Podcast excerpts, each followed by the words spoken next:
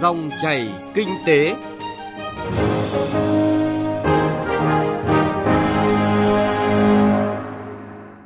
Chào mừng quý vị và các bạn đã đến với dòng chảy kinh tế. Chương trình hôm nay, thứ sáu, ngày 17 tháng 5 năm 2019 có những nội dung chính sau đây. Xung đột thương mại Mỹ Trung, doanh nghiệp xuất khẩu Việt Nam cần chủ động đối phó với các biện pháp phòng vệ thương mại. Phỏng vấn Bộ trưởng Bộ Công Thương về tiến độ các bộ ngành địa phương triển khai kế hoạch thực hiện Hiệp định Đối tác Toàn diện và Tiến bộ Xuyên Thái Bình Dương CPTPP của Chính phủ.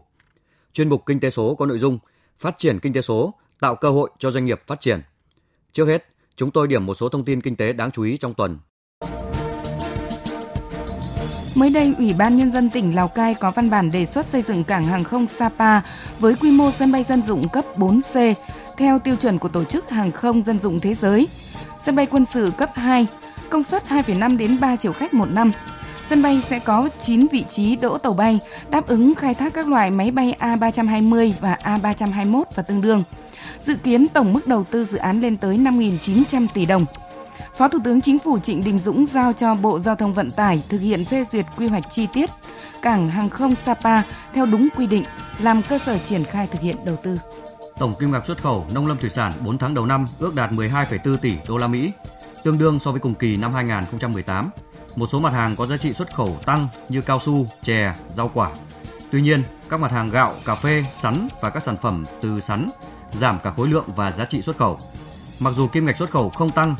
so với cùng kỳ nhưng cán cân thương mại của các mặt hàng nông lâm thủy sản xuất khẩu 4 tháng đầu năm vẫn thặng dư khoảng 2,7 tỷ đô la Mỹ. Ba công ty liên doanh của Tổng công ty Máy động lực và Máy nông nghiệp Việt Nam VIM là Honda, Toyota và Ford Việt Nam được dự đoán sẽ đóng góp hơn 7.200 tỷ đồng vào tổng lợi nhuận năm 2019 của VIM. Cụ thể, Vim hiện nắm giữ 30% vốn tại công ty Honda Việt Nam, 20% vốn tại công ty ô tô Toyota Việt Nam và 25% vốn tại công ty trách nhiệm hữu hạn Ford Việt Nam. Ba công ty liên doanh này lãi gần 4.400 tỷ đồng trong năm 2018 và dự kiến sẽ đạt con số lãi trên 20.000 tỷ đồng trong năm nay, cũng như góp hơn 7.200 tỷ đồng vào lợi nhuận của Vim. Dự báo đến năm 2025, số lượng siêu đô thị sẽ tăng lên chóng mặt và nhu cầu tận hưởng của người tiêu dùng sẽ ngày một khó tính. Đó là thông tin được đưa ra tại diễn đàn bất động sản 2019 với chủ đề Xu hướng đầu tư bất động sản 2019. Đặc biệt, công nghệ sẽ thay đổi tất cả các phân khúc ngành công nghiệp bất động sản cũng như thay đổi cách vận hành của các chủ đầu tư, nhà quản lý. Thưa quý vị và các bạn, Văn phòng đại diện thương mại Mỹ vừa công bố danh sách số hàng hóa Trung Quốc trị giá khoảng 300 tỷ đô la Mỹ có thể bị đánh thuế 25% và sớm nhất là cuối tháng 6 thuế này có thể có hiệu lực, khiến gia tăng những xung đột thương mại Mỹ-Trung. Với diễn biến này, doanh nghiệp Việt tiếp tục phải cập nhật thông tin và có những biện pháp chủ động để phòng vệ, hạn chế tối đa những tác động xấu đến sản xuất kinh doanh. Bài viết của phóng viên Minh Hạnh thường trú tại thành phố Hồ Chí Minh đề cập vấn đề này. Xung đột thương mại Mỹ-Trung nổ ra từ tháng 7 năm 2018 với việc Mỹ áp thuế nhập khẩu lên 34 tỷ đô la Mỹ hàng Trung Quốc, cáo buộc nước này vi phạm quyền sở hữu trí tuệ và có các hoạt động thương mại không công bằng. Từ đó đến nay, hai bên luôn có những động thái trả đũa qua lại. Đối với doanh nghiệp Việt Nam, bên cạnh những thuận lợi mà xung đột thương mại Mỹ-Trung mang lại là hàng loạt những rủi ro phải lường trước, đặc biệt là rủi ro về phòng vệ thương mại của Mỹ và các quốc gia khác có thể áp lên hàng Việt bất cứ lúc nào. Tính đến nay, phía Mỹ kiện Việt Nam cùng với Trung Quốc trong 13 trên 14 vụ việc chống bán phá giá và 6 trên 6 vụ việc trợ cấp. Các vụ kiện này diễn ra ngay sau khi Mỹ kiện Trung Quốc và tỷ lệ xuất khẩu hàng hóa liên quan đến ngành hàng bị kiện của Việt Nam tăng lên. Trong điều kiện xung đột thương mại Mỹ-Trung tiếp tục diễn biến phức tạp, doanh nghiệp Việt đứng trước nguy cơ gia tăng điều tra phòng vệ thương mại của Mỹ khi sản xuất từ Trung Quốc dịch chuyển sang Việt Nam, áp lực nhập khẩu từ các nước khác, nguy cơ các quốc gia khác gia tăng xu thế bảo hộ khiến hàng Việt xuất khẩu bị cạnh tranh nhiều hơn. Ông Chu Thắng Trung, Phó Cục trưởng Cục Phòng vệ Thương mại Bộ Công Thương cho rằng là Hoa Kỳ và Trung Quốc có xung đột thương mại như vậy thì hàng hóa tràn sang các nước thứ ba và các nước thứ ba cũng sẽ có thể áp dụng biện pháp phòng vệ thương mại. Ví dụ như là sau Hoa Kỳ áp dụng cái biện pháp thuế đối với cả thép thì một loạt các nước cũng áp dụng các biện pháp tự vệ tương tự, ví dụ như là EU, Canada cũng đang điều tra áp dụng và thường là 3 đến 4 năm sau khi mà ờ, Hoa Kỳ điều tra áp dụng với Trung Quốc thì có cái sự liên hệ tức là họ điều tra áp dụng Việt Nam khi mà họ phát hiện thấy là xuất khẩu từ Trung Quốc đến Hoa Kỳ đã bị chặn thì có cái sự tăng lên của xuất khẩu từ Việt Nam. Luật sư Nguyễn Thị Phương Thảo, văn phòng luật sư IDVN, phân tích thêm, rủi ro lớn nhất đối với doanh nghiệp Việt Nam trong cuộc chiến thương mại Mỹ-Trung Quốc chính là vấn đề chuyển tải hàng hóa từ Trung Quốc. Hàng hóa Trung Quốc gặp trở ngại khi vào thị trường Mỹ, tạo cơ hội về đầu tư sản xuất tại Việt Nam và các doanh nghiệp Việt Nam có thể gia tăng thị phần tại Mỹ, nhưng đồng thời tạo ra thách thức hàng Việt có thể bị áp dụng các biện pháp phòng vệ thương mại, điều tra chống lẫn tránh thuế. Đáng lo ngại nhất là nếu Mỹ kết luận có sự chuyển tải hàng hóa từ Trung Quốc vào Việt Nam, thì tất cả các sản phẩm đó của Việt Nam sẽ chịu chung mức thuế với Trung Quốc, chứ không chỉ áp riêng với số hàng có nguồn gốc từ Trung Quốc. Cho nên, doanh nghiệp Việt phải chủ động đối mặt với nhiều vụ việc phòng vệ thương mại được khởi xướng từ phía Hoa Kỳ. Nhưng thách thức cạnh tranh chính tại thị trường nội địa cũng là áp lực lớn. Bà Thảo cho rằng các doanh nghiệp Việt Nam sẽ phải cạnh tranh trên chính thị trường Việt Nam. Khi hàng hóa của Trung Quốc bị chặn thị trường Hoa Kỳ thì cái dòng chảy hàng hóa nhập khẩu từ này vào Việt Nam đối phó với cái thách thức này, doanh nghiệp Việt Nam cần phải hiểu rõ về mặt bản chất, lợi ích, quy định của các cái công cụ phòng vệ thương mại mà đang sẵn có tại Việt Nam, có thể tận dụng để tự bảo vệ mình trước cái sức cạnh tranh của hàng hóa nhập khẩu. Nhiều chuyên gia phân tích Thường các nền kinh tế nhỏ trong đó có Việt Nam vận dụng tối đa các quy tắc trong các hiệp định tổ chức kinh tế thế giới để giải quyết các vấn đề. Thế nhưng thực tế trong xung đột thương mại Mỹ Trung, chỉ riêng tổ chức thương mại thế giới WTO, hai nước lớn đã đơn phương sử dụng các chính sách thương mại trong nước của mình để xử lý các mâu thuẫn tranh chấp thương mại. Cụ thể như với thực thi nghĩa vụ trong WTO, Mỹ kiện Trung Quốc 23 vụ và Trung Quốc kiện Mỹ 12 vụ và hai bên giải quyết nhiều vụ trong số này theo cách riêng của mình. Điều này gây khó khăn cho các thị trường trường xuất nhập khẩu khác, bao gồm cả Việt Nam. Ông Châu Việt Bắc, Phó Tổng Thư ký Trung tâm Trọng tài Quốc tế Việt Nam VIAC, nhấn mạnh để giảm thiểu nguy cơ bị điều tra và áp dụng các biện pháp phòng vệ thương mại, doanh nghiệp Việt Nam phải chủ động trong việc đánh giá rủi ro và các cuộc điều tra xuất xứ hàng hóa từ phía Hoa Kỳ, công khai hoặc âm thầm. Một cái bài học cho doanh nghiệp Việt Nam á, dù như thế nào thì trong cái việc quản trị chứng từ liên quan đến xuất xứ hàng hóa nói chung hay là những cái chứng từ khác uh, liên quan đến cái giá cả, giá thành sản phẩm thì phải lưu trữ mà phải quản trị cho nó thật sự là chuyên nghiệp khoa học. Cuộc chiến thương mại Mỹ-Trung đang diễn biến khó lường, do đó doanh nghiệp xuất nhập khẩu Việt Nam cần chủ động ứng phó với những rủi ro có thể xảy ra. Các chuyên gia cảnh báo, với những diễn biến của xung đột thương mại Mỹ-Trung, doanh nghiệp tuyệt đối không tiếp tay cho hoạt động chuyển tải hàng hóa từ Trung Quốc.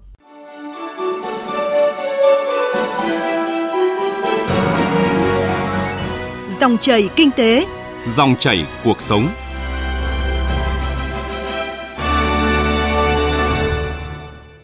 Thưa quý vị và các bạn, xác định rất rõ tiềm năng cơ hội nhưng cũng đầy rủi ro và thách thức khi Việt Nam tham gia vào hiệp định đối tác toàn diện và tiến bộ xuyên Thái Bình Dương CPTPP nên ngày 24 tháng 1 năm 2019, Thủ tướng Chính phủ đã ban hành kế hoạch về việc thực hiện hiệp định CPTPP, yêu cầu các bộ ngành địa phương phải chủ động triển khai và hoàn tất việc xây dựng kế hoạch hành động cụ thể của mình vào đầu tháng 3 năm 2019. Tuy nhiên đến thời điểm này mới có 18 bộ, ngành và 51 tỉnh thành phố trên toàn quốc xây dựng xong kế hoạch hành động. Qua trả lời phỏng vấn phóng viên Đài Tiếng nói Việt Nam, Bộ trưởng Bộ Công Thương Trần Tuấn Anh cho biết các bộ ngành địa phương còn lại đang tích cực triển khai để phải hoàn thành vào thời hạn cuối là tháng 5 này. Mời quý vị và các bạn cùng nghe nội dung cuộc phỏng vấn. Thưa Bộ trưởng, sau 10 ngày hiệp định CPTPP có hiệu lực thì Thủ tướng Chính phủ đã ban hành kế hoạch về việc thực hiện hiệp định này. À, theo đó thì Bộ Công Thương có tư cách là chủ trì phối hợp với Văn phòng Chính phủ để uh, triển khai thực hiện kế hoạch hành động của Chính phủ. Vậy thì xin ông cho biết là cho đến thời điểm này thì Bộ Công Thương đã cập nhật như thế nào về tiến độ triển khai thực hiện của các bộ ngành? Cái chương trình hành động của Chính phủ về thực thi cái cam kết hội nhập của CPTPP của Việt Nam thì đã được Chính phủ giao Bộ Công Thương phối hợp với các bộ ngành xây dựng rất là cụ thể chi tiết và đồng thời thì 24 tháng 1 thì Thủ tướng đã có cái văn bản quyết định ờ, phê duyệt cái chương trình hành động này. Trong đó một cái yêu cầu mà rất lớn của chính phủ đặt ra cho Bộ Công Thương là với tư cách là cơ quan đôn đốc và giám sát để mà tổ chức triển khai thực hiện cái chương trình hành động của chính phủ thì Bộ Công Thương phải có trách nhiệm đôn đốc và phối hợp với các địa phương, các bộ ngành để chúng ta xây dựng những cái chương trình hành động cụ thể của mỗi địa phương cũng như mỗi bộ ngành. Thì tính đến nay qua cái thống kê đã có 18 bộ ngành và 51 các địa phương là đã xây dựng và ban hành được cái chương trình hành động của mình để thực thi cái cam kết hội nhập trong CPTPP. Các cái bộ ngành và các cái địa phương còn lại thì cũng đang rất khẩn trương tích cực để hoàn tất những cái phần công việc cuối. Ở đây thì chúng ta cũng thấy vì nội dung của các cam kết hội nhập của CPTPP của chúng ta nó rất rộng, đa dạng và nó có tính liên ngành và phức tạp trong nhiều lĩnh vực. Vì vậy, một số bộ ngành để mà triển khai, xây dựng cái chương trình hành động của mình thì cũng cần phải có sự phối hợp liên ngành và cũng có cái ra soát đánh giá thật kỹ để đảm bảo cái hiệu quả và hiệu lực của cái chương trình hành động của mình ban hành.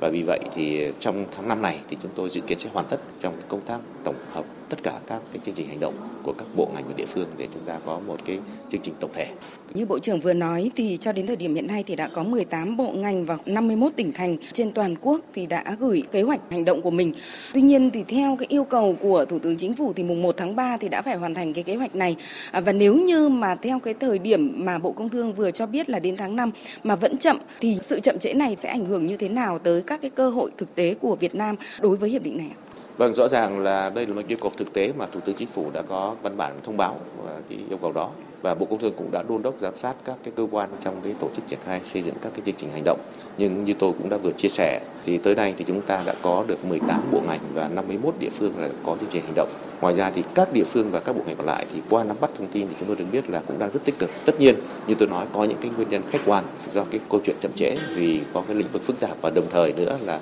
nó có liên quan đến nhiều các hoạt động kinh tế xã hội của các cái tổ chức cá nhân mà các cái bộ ngành địa phương này cần phải đảm bảo một cái quan điểm tiếp cận toàn diện. Và chính vì vậy thì chúng ta có thể thông cảm ở mức độ với cái sự chậm trễ này. Tuy nhiên rõ ràng là chừng nào mà các cái chương trình hành động đó chưa được cụ thể hóa và ban hành thì nó cũng sẽ gây ra những cái thiệt hại cho những các thành tố trong xã hội và nhất là về khía cạnh kinh tế và xã hội. Và vì vậy thì rõ ràng yêu cầu cao nhất là chúng ta phải sớm đó có một cái khung khổ tổng thể của tất cả các chương trình hành động của các bộ ngành để chúng ta có cái cách tiếp cận đầy đủ và toàn diện và chúng tôi dự kiến trong tháng năm sẽ phải hoàn tất. Thế còn về khía cạnh trên thực tế, mặc dù dù có hay không những chương trình hành động này, thì thực tế CPTPP nó đã đi vào cuộc sống và nó đã tác động vào đến các khía cạnh của đời sống kinh tế xã hội, bao gồm kể cả những hoạt động của doanh nghiệp dưới góc độ của đầu tư, sản xuất hay là kinh doanh ở thị trường nội địa hay thị trường ngoài nước cũng như ảnh hưởng trực tiếp đến đời sống của người dân, cho dù đó là người tiêu dùng hay là người tham gia sản xuất. Và vì vậy thì à, chúng ta cũng phải vận dụng đến mức độ tối đa để tổ chức thực hiện những cái khuôn khổ hội nhập mà chúng ta đã có trong CPTPP và trên thực tế, nó đã mang lại những hiệu quả đóng góp rất tích cực. Ví dụ như là trong cái xuất khẩu của Việt Nam sang các cái thị trường của CPTPP đơn cử như ba cái thị trường mà chúng ta đang có những cơ chế ưu đãi mới từ CPTPP mang lại. Thì như là Canada thì chúng ta thấy là trong quý 1 xuất khẩu của chúng ta đã đạt tới con số là 871 triệu đô la Mỹ và như vậy là cái mức tăng trưởng của thị trường này tới mức 43% so với cùng kỳ của 2018. Rồi đồng thời đối với Mexico thì chúng ta cũng đạt cái mức tăng trưởng của xuất khẩu sang thị trường này là mức hơn 30%. Rồi thị trường của New Zealand là đạt hơn ở mức 8%. Thì điều đó cho thấy rằng, rõ ràng rằng là những cái bước đi của chúng ta trong triển khai hiệp định, cộng thêm với những cái cơ chế ưu đãi mà nó đã có sẵn, thì đã giúp cho các cái doanh nghiệp của chúng ta và các tổ chức kinh của chúng ta khai thác tốt và phát huy được cái hiệu quả của CPTPP tại cái hoạt động về xuất nhập khẩu và phát triển thị trường như thế này. Nhưng đồng thời chúng ta cũng thấy, ngược lại là đang cũng có những cái tác động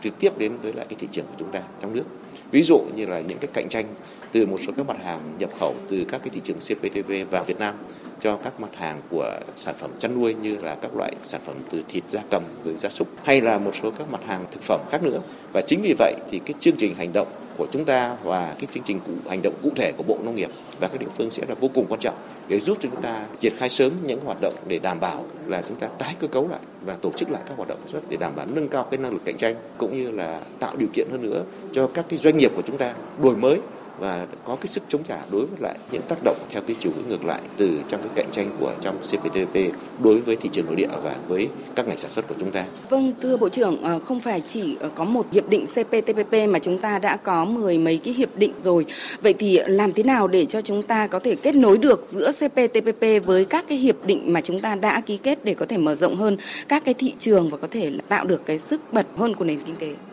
Vâng, đây là điều mà chúng ta phải khẳng định bởi vì bản thân CPTPP cho dù là một hiệp định thương mại tự do thế hệ mới, mấy cái nghĩa một là những cái tiêu chuẩn của nó rất cao trong tất cả các lĩnh vực. Thứ hai nữa là cái tính toàn diện của nó trong tất cả các cái khía cạnh lĩnh vực được đề cập trong nội dung của hiệp định. Và cái thứ ba nữa là các cái điều kiện ưu đãi và những các cái tác động của nó đến với những cái cơ chế hiện hữu trong điều hành của chúng ta là rất lớn và chính vì vậy thì cái CPTPP có thể nói là bước liều thuốc thử rất mạnh cho chúng ta ở trong một cái giai đoạn mới của hội nhập. Thế nhưng điều đó chưa phải là tất cả bởi vì chúng ta còn có hàng loạt các hiệp định thương mại tự do khác như là hiệp định thương mại tự do với EU, Liên minh châu Âu đó mà chúng ta đang chuẩn bị hoàn tất để phục vụ cho ký kết và phê chuẩn, vân vân. Thế nhưng tất cả những nội dung của các hiệp định này thì cho dù ở mức độ ít, mức độ nhiều có sự khác nhau nhưng nó đều dựa trên nền tảng của tiếp tục thực hiện những cái nguyên tắc của kinh tế thị trường và tiếp tục theo cái hướng toàn cầu hóa tức là trên cơ sở của tự do hóa thương mại và thuận lợi hóa thương mại đối với hiệp định CPTPP cũng như các hiệp định thương mại tự do khác kể cả thế hệ cũ hay thế hệ mới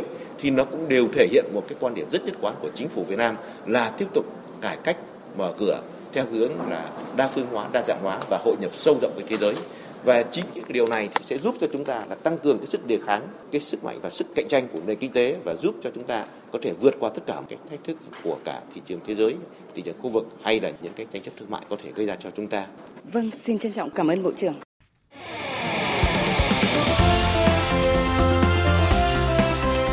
Kinh tế số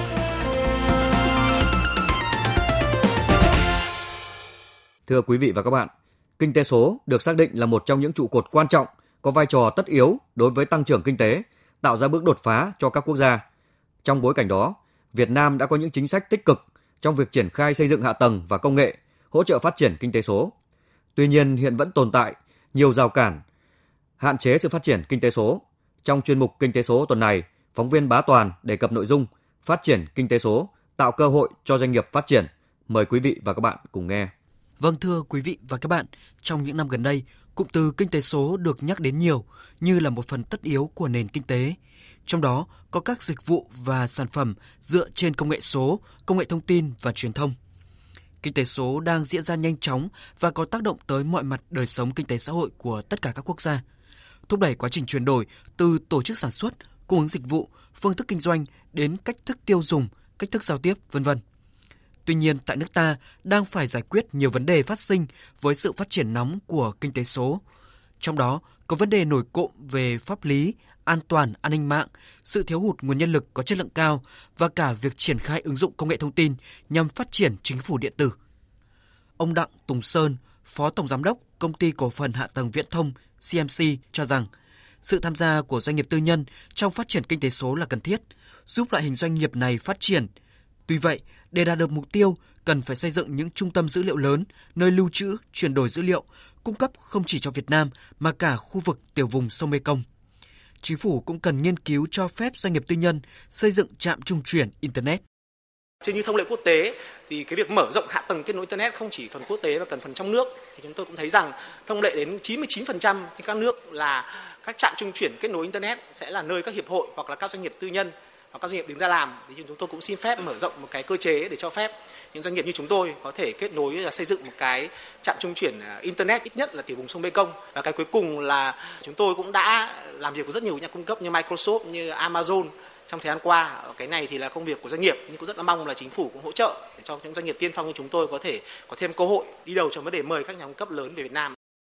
Theo bà Trần Thị Lan Hương, chuyên gia quản trị công cao cấp Ngân hàng Thế giới tại Việt Nam, hợp tác công tư trong vận dụng nền tảng dữ liệu và hạ tầng kết nối sẽ thúc đẩy kinh tế số. Hiện nay, hợp tác công tư trong lĩnh vực này không mới, song cần dựa trên nguyên tắc cơ bản là minh bạch, bình đẳng, có sự tham gia của doanh nghiệp tư nhân. Khi mà chúng ta hợp tác công tư thì sẽ phải có những cái hợp đồng nhưng dựa trên một điều khoản cụ thể và dựa trên một cái thời gian nhất định. Và khi cái hợp đồng, cái hợp tác công tư đó được thực hiện trong một thời gian nhất định sẽ cần phải đánh giá lại xem hiệu quả cái hợp tác công tư đó như thế nào. Việc xây dựng hành lang pháp lý cũng là vấn đề cần sớm được khắc phục. Kinh tế số tạo ra những lĩnh vực kinh doanh mới, việc pháp lý hóa những lĩnh vực mới cần được thực hiện đồng bộ liên quan đến mục tiêu quốc gia về kinh tế số. Ông Nguyễn Việt Dũng, trưởng ban chiến lược tập đoàn Viettel cho rằng chúng ta nói nhiều về các cái hạ tầng ờ, về pháp lý. Tuy nhiên là nếu chúng ta quá chú trọng vào cái việc pháp lý thì đợi pháp lý thì rất là chậm. Thế nên chăng là chúng ta xây dựng những pháp lý theo kiểu các cái nguyên tắc cơ bản và hướng tới cái môi trường số để cho nhiều tự do hơn, nhiều sáng tạo và nhiều cái thử nghiệm hơn. Thưa quý vị, kinh tế số đã phát triển không ngừng về cả nền tảng hạ tầng lẫn thị trường kinh doanh. Việt Nam đang phải giải quyết nhiều vấn đề phát sinh với sự phát triển nhanh của nền kinh tế số. Trong đó, điều kiện tiên quyết để Việt Nam bắt kịp cách mạng công nghệ 4.0 chính là nền tảng cho chuyển đổi số và kinh tế số.